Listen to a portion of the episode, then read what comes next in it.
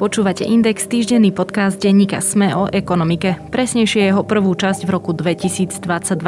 Moje meno je Nikola Šuliková Bajanová a sezónu otvárame tým, čo možno trápi aj vás a ak nie, je celkom isté, že by malo.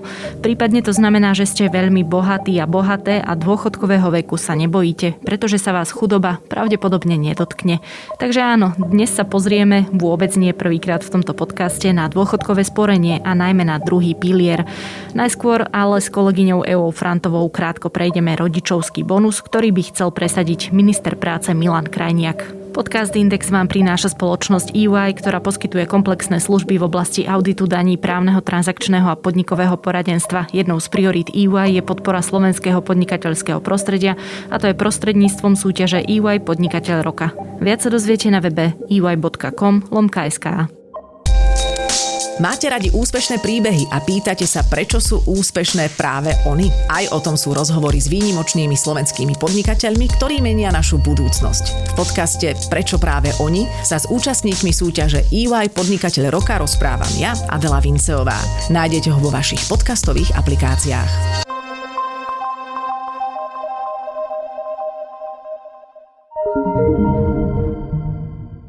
Rodičovský bonus je nástroj, o ktorom už približne rok hovorí minister práce Milan Krajniak. Zatiaľ neplatí, pretože sa na ňom koalícia nezhodla. Ide o odvod, cez ktorý by deti zo svojho platu prispievali na dôchodok svojich rodičov. No a hlavnou výčitkou je, že je to drahé a kolegom z koalície nebol jasný ani mechanizmus financovania. My si ešte o všetkom povieme viac. Zatiaľ poviem aj to, že minister Krajniak prišiel tento týždeň s novým návrhom, odkiaľ peniaze zobrať, ale to nie je všetko. Popri tom sa znovu rozprúdila debata o druhom pilieri. Pravdou je, že aj ľudí, čo počúvajú tento podcast, to zvykne trápiť konkrétne to, ako sa zabezpečiť na dôchodok. No a to zabezpečenie v dôchodkovom veku je pre viacerých, dovolím si povedať, že takým trochu zdrojom úzkosti. No a preto si myslím, že je toto aj vhodná príležitosť, aby sme sa aj k druhému pilieru v tejto časti podcastu vrátili. A teda má aj prečo byť tým zdrojom tej úzkosti alebo toho stresu, lebo priveľa ľudí si na dôchodok nesporí správne.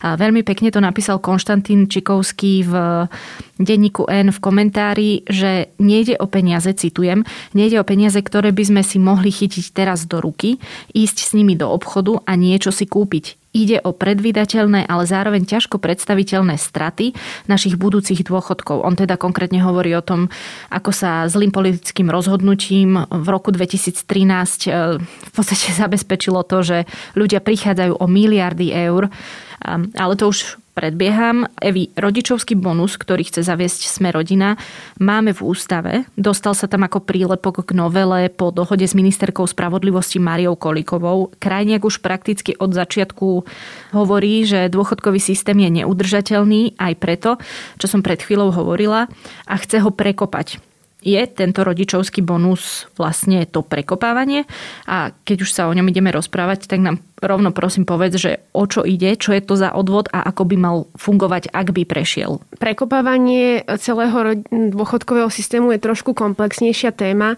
Minister Krajniak sa snažil toto prekopávanie robiť cez ústavný zákon, ktorého sa stále úplne nevzdal, ale keďže ešte stále na tomto nebola dohoda v koalícii, ako to robiť e, cez ústavný zákon, tak sa snažil to robiť cez obyčajné zákony a rozdeliť to.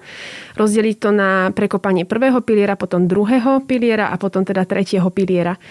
Už nám predstavil tieto svoje vízie v každom z tých pilierov a ten prvý, ku ktorému sa teraz po novom roku vrátil, je práve prvý pilier. A v rámci toho prvého piliera chce zaviesť aj spomínaný rodičovský bonus. Nenazvala by som ten rodičovský bonus práve prekopávaním, skôr ako hovoria experti, je to také nesystémové riešenie, ktoré sa zase ide pridávať do systému, ktorý už teraz nefunguje. Aj napriek tomu, že má minister Krajniak veľa dobrých nápadov v rámci prvého piliera, rodičovský bonus ním nie, nie je. Mm-hmm. Ide o istý príspevok detí na dôchodky svojich rodičov vo výške 5% z odvodov. Nemá ísť o nový odvod, to si treba povedať. Ide to kvázi z tých odvodov, ktoré už platíme do sociálnej poisťovne a týchto 5% sa rozdelí rovnomerne medzi oboch rodičov na 2,5 a 2,5%. Uh-huh. Takým príkladom je napríklad, keď dieťa zarába hrubom 646 eur, tak matke by prispievalo 16 eurami a otcovi 16 eurami. Ak zarába 1200, tak dvakrát toľko. Čiže to je taký príklad typický. A teda podmienky tohto prispievania sú, že dieťa musí pracovať na Slovensku, musí tu odvádzať aj odvody, aj dane a rodič musí poberať starobný dôchodok. Čiže nie je to prispievanie na nejaký invalidný dôchodok a podobne. Čo ľudia, ktorí majú iba jedného rodiča? Uh, veď sa má tak, že minister Krajňák tvrdí, že nebude sa musieť treba na tento systém nejako hlásiť. V podstate každý, ak by to teda prešlo v takejto podobe, každý bude automaticky prispievať svojim rodičom ak nebudeš chcieť, tak sa musíš odhlásiť. Mm-hmm. Takisto, ak nebudeš chcieť prispievať napríklad svojmu otcovi, len svojej matke, tiež sa môžeš rozhodnúť prispievať len jednému. Ale nemôžeš mu prispievať tými 5%. Není to tak, že keď jednému odmietneš, tak celá tá suma pôjde tomu druhému. Vždy iba 2,5% jednému. Čiže je to dobrovoľné a respektíve dobrovoľné v tom zmysle, že ak to nechcem, tak musím preto nechcenie niečo spraviť. A ešte mi približ vlastne, že aký je za tým zámer, že čo je ten cieľ, ktorý týmto Milan Krajniak sleduje? On to od začiatku prezentuje ako určitý spôsob vyrovnania alebo zmiernenia diskriminácie medzi rodičmi, ktorí deti mali a rodičmi, ktorí deti nemajú pretože rodičia, ktorí deti mali, majú v zásade vyšší dôchodok. Ale toto je veľmi veľké zovšeobecňovanie, pretože to, že má niekto dieťa, neznamená, že má hneď a okamžite bude mať nižší dôchodok. Musí s tým dieťom zostať doma. Uh-huh. To znamená, že musí byť na materskej, respektíve rodičovskej dovolenke, aby sa mu jeho budúci dôchodok za ten čas vypočítaval cez koeficient, ktorý mu zníži ten dôchodok do budúcna. Čiže ak mm, sa žena a muž rozhodnú mať dieťa a žena s ním ostane doma, muž bude mať rovnaký dôchodok, ako keby to dieťa nemal. Žena bude tá, ktorá bude postihnutá a zase naopak, ak sa rozhodne muž ísť na rodičovskú dovolenku, on bude ten, kto bude mať nižší dôchodok. Čiže hovoriť, že to e, zmierňuje diskrimináciu, nie je tak úplne pravda. Pravda by to do istej miery bola, keby naozaj ten bonus išiel len tomu rodičovi, ktorý je naozaj do budúcna na dôchodku ukrátený, pretože ostal s dieťaťom doma. Ešte by som tam možno aj spomenula, že ja som sa na toto pána ministra aj pýtala, prečo teda sa to nedáva len jednému z rodičov a on poukázal na dva dôvody. Prvým povedal, že je napríklad Česko, ktoré takýto bonus tiež zavádza od roku 2023 a on mi teda tvrdil, že to dáva obom rodičom aj Česko vo výške 500 korún mesačne, teda nejak vyše 20 eur ale čo ja som sa rozprávala s niektorými aj inými členmi politických strán a overovala som si informácie aj na, e, v českých médiách, tak vlastne tento bonus e, aj v Čechách ide len jednému z rodičov. Mm-hmm. A ide tomu, ktorý sa o dieťa staral primárne. To znamená, že na to bude stačiť čestné vyhlásenie, ale úrady si budú dotočne overovať cez bývalého zamestnávateľa toho daného rodiča a takisto aj cez poberanie rodičovskej dovolenky a podobne, či naozaj je to ten člen, ktorý sa o dieťa staral primárne. A ďalšiu vec, ktorú on povedal ako dôvod je, že ak žena respektíve muž, ostal doma na rodičovskej dovolenke, stále bol živený z peňazí toho druhého partnera, preto tento druhý partner si tiež zaslúži peniaze na dôchodok navyše, čo mne teda celkom nedáva zmysel, keďže tá druhá osoba eh, na dôchodku ukrátená nie je. Dobre, čiže to je eh, jeden druh výčitky, že takto boj s diskrimináciou nevyzerá a tá ďalšia výčitka je, že to bude stať veľa. To hovorili vlastne aj koaliční partnery. Takže koľko bude poviem to tak pejoratívne, táto sranda stáť, kde na to v čase, kedy sú naše financie na tom tuším najhoršie v Európskej únii, chce ministerstvo práce vziať? Mm, výčitky od začiatku sa točili práve okolo toho financovania, okolo toho, že to bude drahé, máš pravdu. Má to stať e, v roku 2023, kedy chce minister Krajniak túto srandu zaviesť. 550 miliónov. Najprv sa hovorilo, že sa to bude kompenzovať napríklad aj s zrušením odvodového stropu, s čím nesúhlasila strana Sloboda a Solidarita, takže od tohto už minister upustil a prišiel teda s novým nápadom. V útorok prezentoval, že financovanie rodičovského bonusu chce riešiť cez e, vyššie príjmy sociálnej poisťovne. Aby sme si vedeli predstaviť, čo sú tieto vyššie príjmy, tak tam napríklad hovoril o lepšom výbere odvodov, takisto o novele zákona o sociálnom poistení, ktoré má priniesť nejaké nové financie. Takisto spomínal niečo, čo on nazval zmena demografie Slovenska vzhľadom na pandémiu, čo inými slovami znamená, že nám tu zomrelo veľmi veľa dôchodcov a tým pádom netreba vyplácať starobné dôchodky, takže sociálna poisťovňa ušetrí. A napríklad aj hovoril o tom, že už sa zdanil 13. a zodvodnil 13. a 14. plás, takže aj tuto niečo sociálna poisťovňa získala. Takto získané prostriedky ale nie sú systémové riešenie. A Rada pre rozpočtovú zodpovednosť sa vyjadrila, že tieto prostriedky nie sú voľné, s nimi už rozpočet ráta niekde inde. Zároveň sociálna poisťovňa nikdy nebola v zisku, ona je stále v dlhoch a štádiu dotuje niekedy väčším, inokedy menším množstvom peňazí. Čiže, Čiže to nie o tom, menej peňazí. Áno, že, že ušetrila teraz. A zároveň, ak máme peniaze na rok 2023, ale nemáme peniaze na ďalšie roky, kedy bude rodičovský bonus fungovať, to nemôžeme pokladať za systémové riešenie vôbec. Zároveň sa nedá predsa spoliehať na to, že každý rok nám tu bude zomierať niekoľko tisíc starých ľudí na pandémiu. Počiatočné návrhy hovorili o tom, že krajniak by chcel financovať rodičovský bonus aj z druhého piliera, znížením tých príspevkov, ktoré idú teraz do druhého piliera toto už nejak upravil, tento nápad? Na tlačovke sa vyjadroval, že teda jeho zámerom nie je znižovať tieto odvody do druhého piliera, že nemá v pláne z tohto financovať rodičovský bonus, ale že keby ostatní koaliční partnery sa chceli o takomto niečom baviť, tak je otvorený diskusii, čiže úplne to nezavrhol a vyzerá to tak, že do toho druhého piliera sa mu veľmi montovať nechce. nechce. Mm-hmm. Aj v súvislosti s tým, že teda chystá aj novelu druhého piliera, ktorá má viacero oblastí, a už teraz mu je veľa vecí vzhľadom na druhý pilier vyčítaných, takže asi sa veľmi nechcel púšťať do tohto boja. No vlastne veď to aj na tlačovej konferencii tak trochu odznelo. On si tiež čítal ten spomínaný komentár Konštantína Čikovského. Ten komentár akoby vyčíta, a nie len ten komentár, ale nie je to jediný ojedinelý hlas, ale hovoríme o tom, že keď e, vláda Roberta Fica urobila rozhodnutie v roku 2013 a presunula vlastne e, sporiteľov v druhom pilieri do dlhopisových fondov, všetko si ešte trošku lepšie vysvetlíme, nebojte sa, tak vlastne odvtedy obrala všetkých sporiteľov o tých 3,4 alebo takmer 3,5 miliardy eur v týchto dôchodkových fondoch.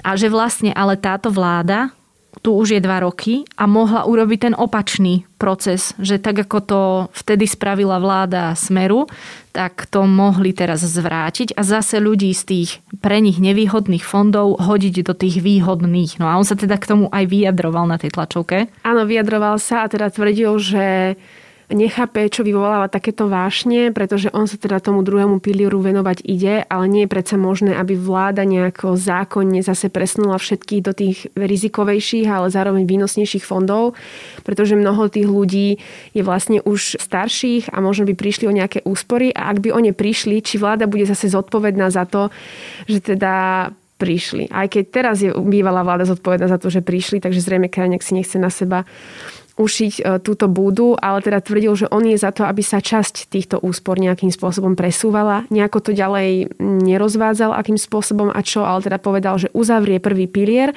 a následne sa bude venovať druhému. Mm. Kedy to bude, to je otázne. Tam inak ale treba povedať, že ak by sa nejaký takýto krok možno stal, tak e, by to nemuselo vyzerať tak, že teraz všetkých prehodia do iných fondov, Nie. veď predsa tam by bol nejaký vzorec, podľa ktorého by sa tie úspory prehodili. Ale tak to je zase už trošku fantazírujeme, keďže vyzerá, že toto sa diať nebude. Áno, áno, tam by muselo závisieť aj od dĺžky sporenia, od veku a možno ani nie všetky úspory, ale čas a podobne. Tak... No, ľudia, ktorí sú v nevýhodnom sporiacom produkte, sa môžu rozhodnúť sami a môžu to urobiť. V čom je ale presne ten problém? Opäť sa vraciam na začiatok. Ľudia to nerobia. A len aby som uzavrela debatu o rodičovskom bonuse, ostáva posledná otázka. Aký osud čaká tento nápad? Práve dnes by sa mali koaliční lídry stretnúť a riešiť aj túto otázku rodičovského bonusu. Ale čo som sa ja rozprávala vlastne s niektorými ekonomickými predstaviteľmi koaličných strán, nápadom vôbec neboli nadšení. Tvrdili teda, že takéto financovanie sa nedá pokladať za reálne a že aj keď pán Krajňák upustil od niektorých vecí, ktoré predtým v prvom pilieri ponúkal, ako napríklad už spomínané zrušenie zastropovania odvodov, tak e, nemôže to nahradiť predsa nejakými vyššími príjmami sociálnej poisťovne a všetci sa budeme tváriť, že to je v poriadku. Čiže ja osobne neverím, že toto prejde v takejto podobe, ale teda uvidíme, že na čom sa dohodnú, ak sa dohodnú. A teraz už slúbená časť o druhom pilieri, musím vás ale upozorniť, že je trochu prednášková.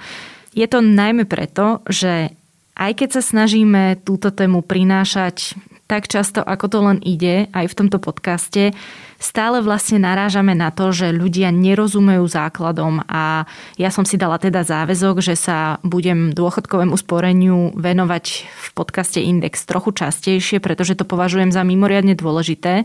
No a začnem asi možno tak od základov.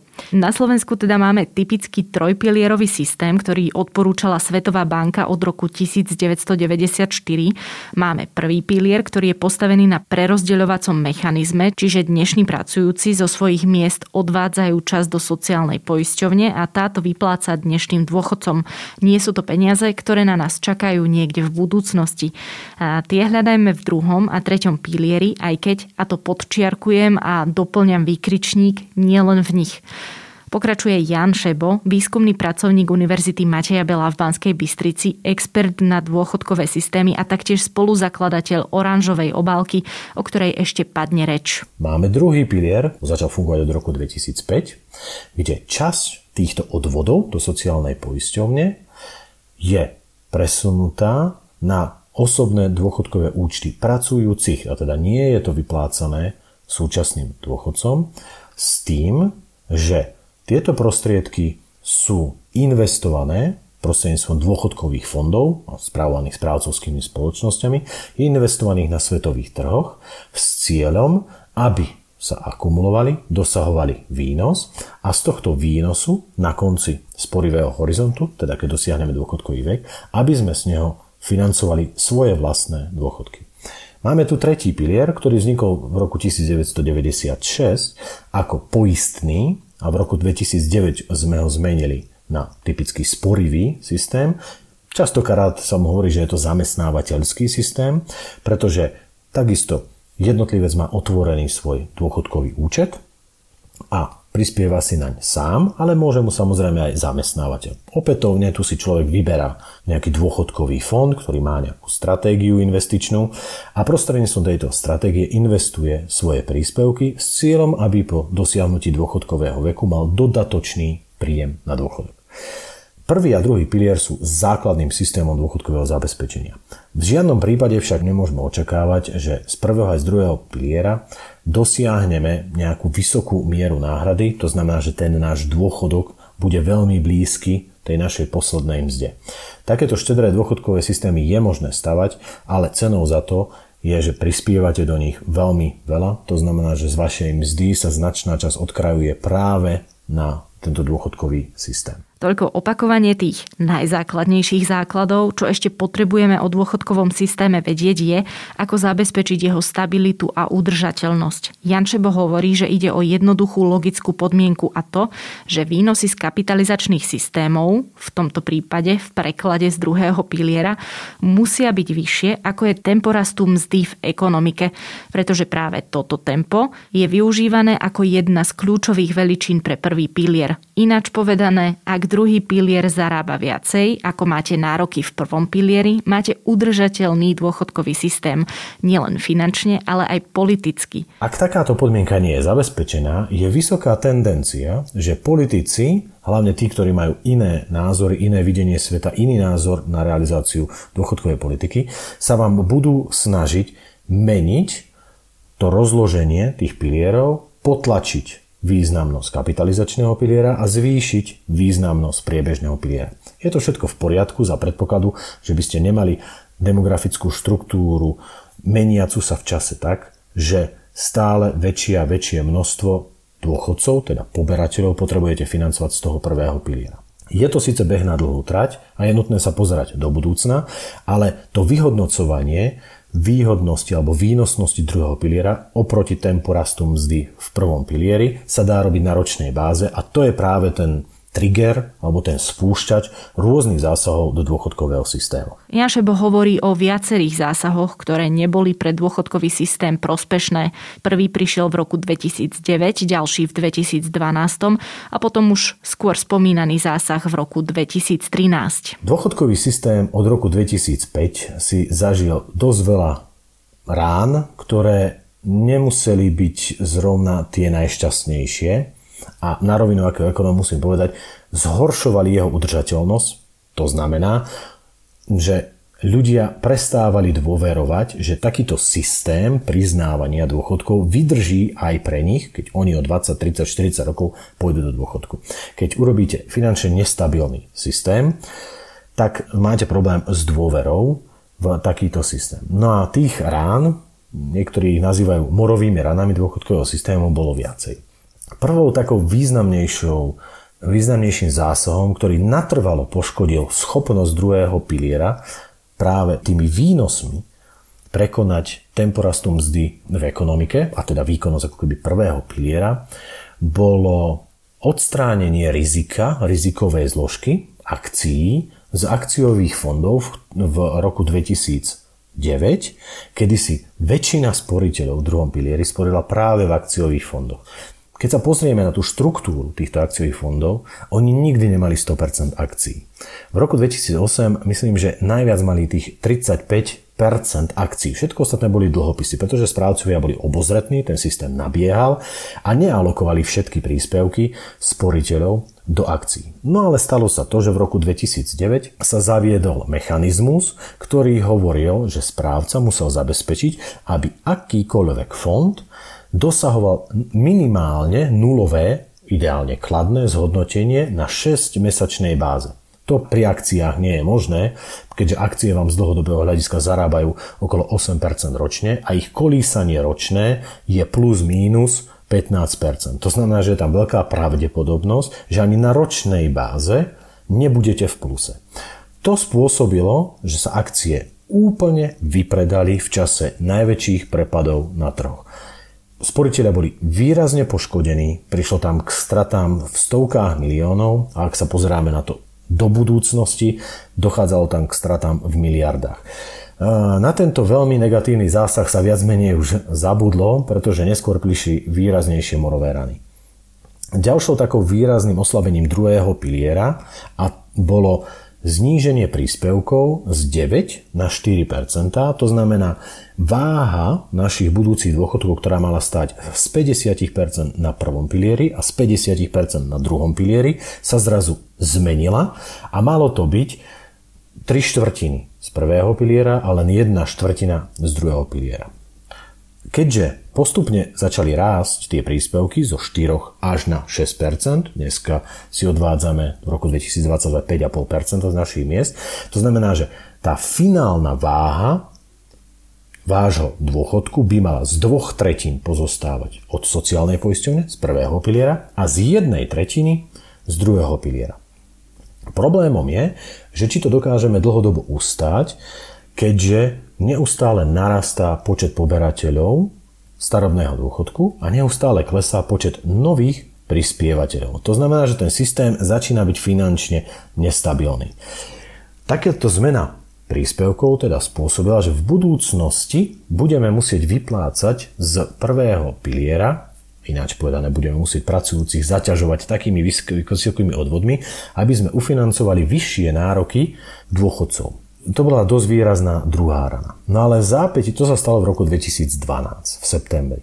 V zápäti však v roku 2013 prišla ďalšia rana a to je, že sa k máju 2013 automaticky presunuli úspory všetkých sporiteľov z iných ako dlhopisových fondov práve do dlhopisových fondov. Mohli ste poslať návratku, takúto návratku poslalo zhruba 10% ľudí, ostatných 90% sporiteľov, všetkých majetok bol zrazu presunutý. To znamená, že tí, ktorí tam mali aj straty, jednoducho boli uzavreté a bol ten majetok presunutý do dlhopisových fondov. Tu je možné do dnešného dňa odhadnúť tú stratu, ktorú sme nakumulovali, keďže odtedy trhy dosť výrazne rástli aj pod vplyvom uvoľnenej monetárnej politiky a nízkej rizikovosti akcií. Tu môžeme odhadnúť, že len do dnešného dňa sporiteľia prišli približne o 3 miliardy tvrdší zásah alebo výraznejší dopad má samozrejme aj to zavedenie tých benchmarkov v roku 2009. A tieto rany neobyšli ani prvý pilier. V roku 2015 vláda zaviedla minimálny dôchodok, čo bol podľa Jana Šeba dobrý počin, pretože väčšina krajín a hlavne tie severské ukázali, že potrebujeme záchranu sieť, tzv. nultý pilier pre tých, čo pracovali pri nízkych odvodoch, pre ktoré by sa im vypočítali mizivé dôchodky. Dôchodkový systém má zabezpečiť to, a na to nezabúdajme, aby neboli ľudia na dôchodku chudobní. A tak sa minimálny dôchodok pozeral na to, ako dlho ľudia pracovali, nie koľko odvádzali. Tento minimálny dôchodok schytal ránu, keď sa rozhodlo, že sa bude valorizovať o tempo rastu priemernej mzdy a nie infláciu. Takéto niečo by spôsobilo, že do 20 rokov by drvivá väčšina dôchodcov poberala minimálny dôchodok, pretože dôchodky sa valorizujú o infláciu, minimálny dôchodok by sa valorizoval o priemernú mzdu a teda pre vás by bolo absolútne demotivujúce platiť čo je len 1 euro odvodov. Stačí, že by ste boli dostatočne dlho poistení, pretože by ste dostávali v podstate tak vysoký dôchodok ako zhruba 60% všetkých ostatných. Aký je potom dôvod platiť odvody? To bola veľká, veľká rana a chvala Bohu táto vláda v podstate odstránila tento nezmyselný a demotivujúci mechanizmus valorizácie minimálnych dôchodkov zo systému. Ale v roku 2019 prišiel nápad s 13 dôchodkami, mm, dôchodky sa mali vyplácať každomesačne, ale zrazu tu mal byť ešte nejaký extra, ktorý dovtedy bol vianočným dôchodkom, mal sa pretransformovať na plný 13. dôchodok a to takisto zaťažilo práve tú sociálnu poisťovňu. No a neskôr prišlo k tomu najhoršiemu v podstate zásahu, ale nie do druhého piliera, ale práve do toho prvého piliera a ten bolo, že sme zastropovali dôchodkový vek a povedali sme, že ľudia do dôchodku nemôžu odchádzať neskôr, ako keď dosiahnu 64 rokov. Vzhľadom na to, že vidíme z matrík, zo štatistík, že ľudia sa dožívajú dlhšie, to znamená, že rastie stredná dĺžka dožitia a aj ľudí, ktorí sú na dôchodku, znamenalo by to, že stále menšia a menšia časť pracujúcich by musela financovať stále väčšiu a väčšiu časť dôchodcov, ktorí by na dôchodku prežívali dlhšiu a dlhšiu dobu. No a toto spôsobilo veľké problémy a s tým, že aj Európska komisia nám výrazne vytýkala, že sme z relatívne rozumného, stabilného dôchodkového systému, bavíme sa o tom prvom pilieri, urobili doslova časovanú bombu. Odporúčala nám výrazné zmeny a jednou z tých zmien bolo opätovné zavedenie toho mechanizmu naviazania dôchodkového veku na strednú dĺžku dožitia. Asi aj úplnému lajkovi je jasné, že takéto kroky nevedú k želaným výsledkom, respektíve k želaným pre spotrebiteľov.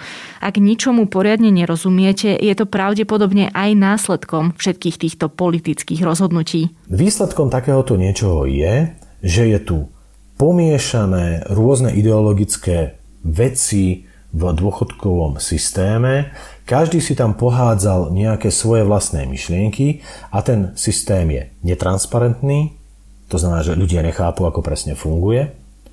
Je pokrivený, sú tam historicky udržiavané chyby, ktoré spôsobujú do budúcna veľmi nízke dôchodky, zle nastavené sporenie a hlavne finančnú neudržateľnosť. To znamená, že ak by sme dnešnej situácii nič neurobili, tak do budúcnosti môžeme očakávať, že kým dnes potrebujeme na financovanie dnešných dôchodcov okolo 24% z našich miest, zaplatiť, to je tá efektívna odvodová sadzba, tak o 30 rokov by alebo po 35 rokov by bolo nutné na financovanie dôchodcov nie 24%, ale okolo 30 8% z ich miest. To znamená, že by sme museli sekať akékoľvek verejné výdavky na všetky ostatné oblasti spojené napríklad so zdravotníctvom, napríklad so školstvom, napríklad s budovaním infraštruktúry. A logika hovorí, že pri takomto vysokom zaťažení práce stráca tá práca ochotu zostať v tej krajine a pracovať a teda využíva tzv. volenie nohami, to znamená, že exit stratégiu a usídľuje sa v iných krajinách a myslím, že už aj dnes dokážeme vidieť, že veľká časť hlavne tej vysoko kvalifikovanej pracovnej sily odchádza do zahraničia. Už sme spomenuli výčitku tejto vláde, že by mohla spraviť všetko pre nápravu napríklad toho presunu sporiteľov z roku 2013. Tých šancí na nápravu bolo množstvo, ale náprava nie je jednoduchá to znamená, že na, najskôr na to treba veľmi veľkú politickú silu, to znamená, že musíte mať podporu. Treba na to mať politickú odvahu, pretože vo väčšine prípadov, kto by urobil tie nepopulárne opatrenia, tak by si zlomil svoj politický krk, ale tých príležitostí bolo. Najnovšie sa diskutuje vlastne o reforme toho prvého piliera, kde pán minister Krajniak prišiel s niektorými rozumnými vecami, ktoré nie sú ale populárne, a to je hlavne to znižovanie tej aktuálnej dôchodkovej hodnoty, teda znižovanie budúcich nárokov, ktoré sa momentálne teraz určujú podľa tempa rastu priemernej mzdy. A on povedal, že dobre, spomalíme trošku toto tempo rastu budúcich nárokov, čož je možné chápať ako ozdravný nástroj, aj keď veľmi nepopulárny, ale za na druhej strane znova tu máme pokus o ideologické zmeny a to je zavedenie do systému niečoho ako je rodičovský bonus alebo rodičovský dôchodok, kde jednotlivec môže určiť, že čas ním zaplatených odvodov pôjde konkrétnej osobe, v tomto prípade mame alebo otcovi. A milne je to označované ako, ako systém troch grošov, nemá to s ním nič spoločné, pretože systém troch grošov je postavený na tom, že vy, vy ako štát dáte daňovníkovi, teda pracujúcemu možnosť dobrovoľne sa rozhodnúť do určitej výšky, že môže prispieť zo svojej mzdy svojim svojim otcovi alebo mame a zároveň svojim deťom na nejaké sporenie a určitú časy môže odpočítať z daňového základu. Toto je systém troch grošov. Ten navrhovaný rodičovský dôchodok je niečo, kde sa štát povie komu, štát povie koľko a štát povie za akých podmienok. To znamená, že nie je to systém troch grošov a zároveň tam zavádza množstvo diskriminácií. To znamená, že značná časť dôchodcov, niečo viac ako štvrtina dôchodcov by na takýto rodičovský dôchodok nedosiahla. Neskôr zmenil rétoriku a, a povedal, že tento rodičovský dôchodok má kompenzovať matkám to, že, mali, že majú nižšie dôchodky v dôsledku toho, že sa starali o deti, ale opätovne je to extrémne drahý a neefektívny spôsob, pretože aj vo výskumoch, aj množstvo ďalších štúdií a dokonca aj praktických aplikácií poukázalo, že tento problém je možné riešiť o mnoho lacnejšie a mnoho efektívnejšie v momente, kedy vzniká. A to je keď sa matky alebo ktokoľvek, kto sa stará o dieťa, vypadne z trhu práce, tak vy mu za ten čas prispievate do toho dôchodkového systému alebo nazeráte na neho, ako keby si prispieval, ale zároveň zabezpečujete, aby sa obidvaja rodičia rovnakým dielom starali o to svoje dieťa, teda aby s ním zostávali doma a tým pádom v podstate ako keby zvyšujete šance toho druhého, aby sa presadil na trhu práce a teda mu rástla tá mzda, podobne ako tomu druhému partnerovi. No a zaujímalo ma, čo za súčasného nastavenia, prípadne zotrvania v aktuálnom stave, môžu očakávať ľudia o 20 alebo 30 rokov. Poďme na tých starších. Dnešní 40 ktorí už si tých 15 rokov 16 sporili v tom druhom pilieri a ostali by v dlhopisových fondoch, tak môžu očakávať, že principiálne ich dôchodok bude zhruba taký istý veľký, ako keby v tom druhom pilieri ani neboli a ostali by stále v tom prvom pilieri. To znamená, že pre nich to veľká zmena nebude. Ale v porovnaní s dnešnými dôchodcami nebudú mať dôchodky zhruba na tej úrovni 50% priemernej mzdy, ale výrazne nižšie. Bavíme sa niekde na úrovni tých 42-40%. Prečo je to tak? Pretože v zákone o sociálnom poisťovní je taká malá divočina, že od roku 2004 sa neprihliada na obdobie štúdia, ako na obdobie, počas ktorého ste dôchodkovo poistení. Zoberte si, že niekto vyštudoval strednú školu a vysokú školu, čo je 9 rokov života a z tých 45 rokov, ktoré celkovo odpracoval aj so štúdiom, vám zrazu 9 rokov zmizne. Zo 45 rokov je zrazu 36. Takže len toto spôsobí, že vám bude výrazne nižšie priznávaný dôchodok z prvého piliera. Dnešní triciatnici, ktorí však už vstupovali povedzme, že do toho druhého piliera po roku 2013 a teda majú 8 rokov relatívne slušne nastavenú tú stratégiu, môžu očakávať, že budú mať relatívne slušný dôchodok z toho druhého piliera, ak samozrejme nebudú robiť hlúposti a v čase prepadov trhov nebudú vyberať tie prostriedky, ale naopak pochopia, že keď trhy prepadnú, tak za môj príspevok nakúpim viac tých jednotiek a teda dokážem priemerovať tú cenu. To znamená, že po prepade nakupujem za lacnejšie a nakupujem viacej a to znamená, že predávať ich budem až niekedy v budúcnosti a tam si to správne rozvrhnú, že teda neodpredajú všetky akcie pred odchodom na dôchodok, ale pochopia, že aha, keď som sa aj dožil dôchodku, tak ešte zrejme ďalší 20 rokov budem žiť, čo je dostatočný časový horizont na to, aby som držal minimálne polovicu svojich úspor v akciách. Ak dodržia tieto základné nejaké pravidlá, tak principiálne môžu očakávať výrazne vyšší dôchodok z toho druhého piliera a v značnom v značnom množstve prípadov dokonca bude vyšší ako ten dôchodok z prvého piliera.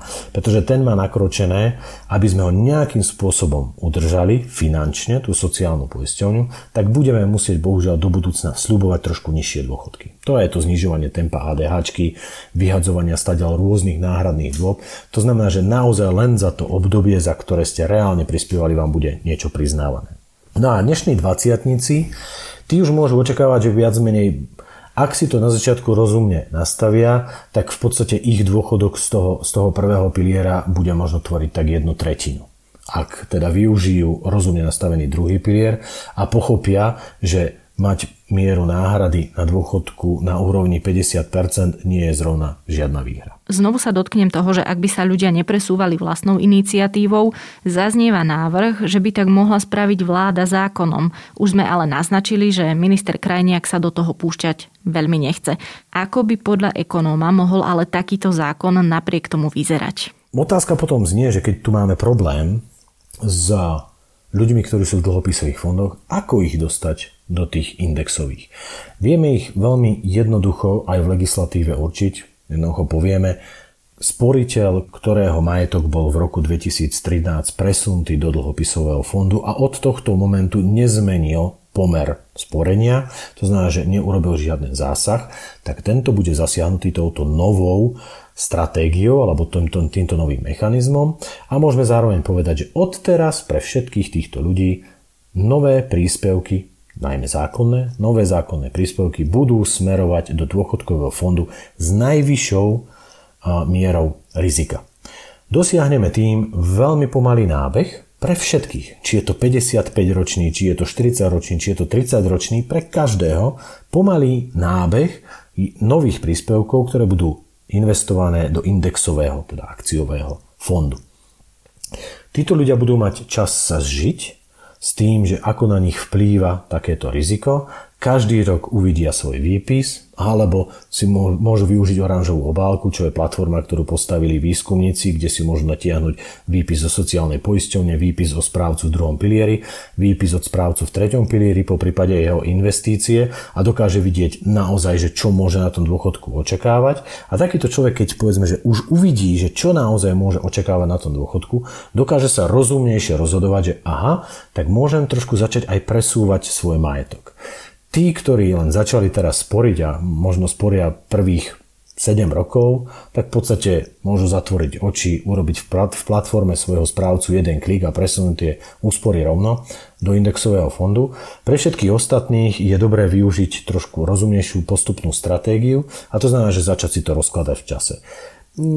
Pre tých, ktorí majú 40 rokov a stále chcú mať úspory v indexovom fonde, odporúčam jednoducho si k tomu sadnúť raz ročne a presunúť tam raz, raz ročne jednu tretinu. Samozrejme, nové príspevky nech tečú do indexového fondu.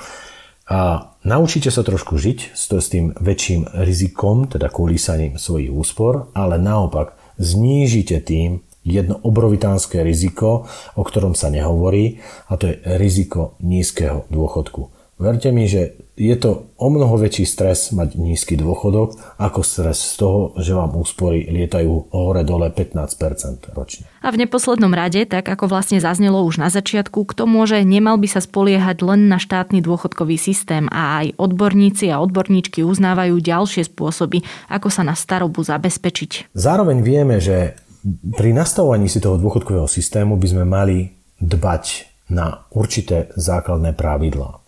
A jedným z tých pravidel je, že človek, ktorý celý život pracoval, nemôže spadnúť pod hranicu chudoby. Toto viac menej na Slovensku máme vyriešené a na Slovensku sme najlepší v tom, že máme najnižšiu mieru chudoby dôchodcov. To znamená, že náš dôchodkový systém je veľmi rozumne nastavený, že umožňuje, aby sa dôchodcovia vyhli riziku chudoby. Ale naši dôchodcovia majú relatívne nízke dôchodky. A dnešní 40 môžu očakávať ešte nižšie dôchodky a práve preto by bolo veľmi rozumné identifikovať, že čo je taký ten, ten adekvátny dôchodok. Z prvého a druhého piliera na neho dosiahne len malá časť ľudí, aj to sú veľmi nízko príjmoví, ktorým navyšujeme trošku umelo dôchodky.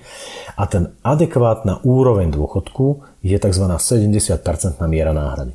Veľmi jednoducho povedané, keď ste zvyknutí pred dôchodkom, stále pracujete a pred dôchodkom máte 1000 eur príjem, tak váš dôchodok by mal byť aspoň 700 eur. Vtedy nepocítite, spotrebný šok. To znamená, že zo dňa na deň nemusíte začať veľmi rýchlo rozmýšľať, že ja nedokážem platiť nájom, nedokážem splácať hypotéku, nedokážem si kúpiť základné potraviny, musím sa obmedziť v tom, že s kamarátmi som raz týždenne chodil na futbal, na bowling alebo niekde a jednoducho teraz si to nemôžem dovoliť.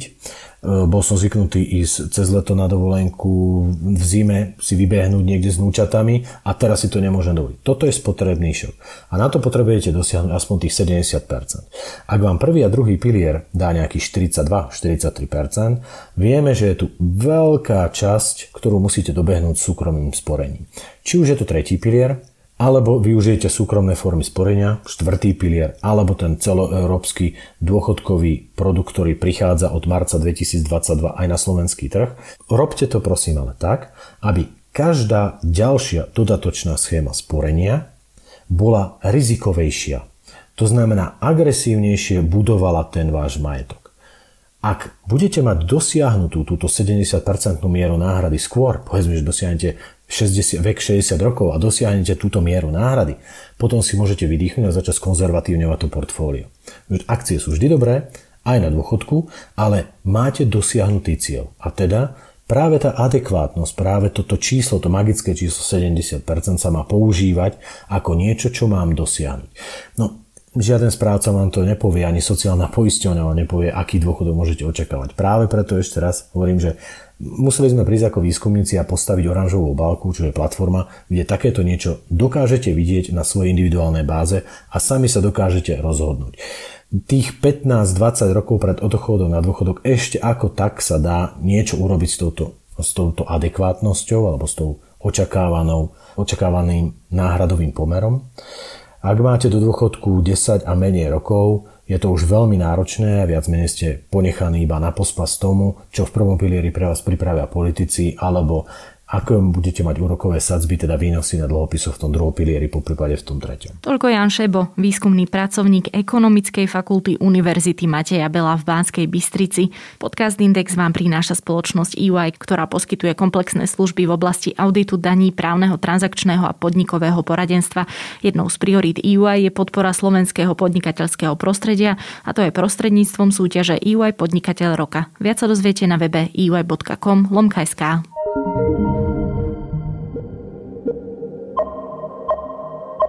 To je na tentokrát všetko. Počúvali ste Index, ekonomický podcast denníka Sme. Ak mi chcete poslať pripomienku, nápad na tému či doplnenie, ozvite sa mi na nikola.bajanová.sme.sk.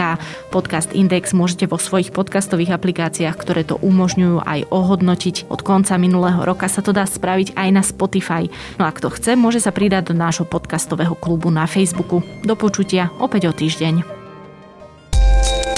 Vypočujte si rozhovory s úspešnými slovenskými podnikateľmi a ich príbehy, ako sa nimi stali. S účastníkmi súťaže EY Podnikateľ roka sa rozprávam ja, Adela Vinceová. Podcast Prečo práve oni vám prináša spoločnosť EY.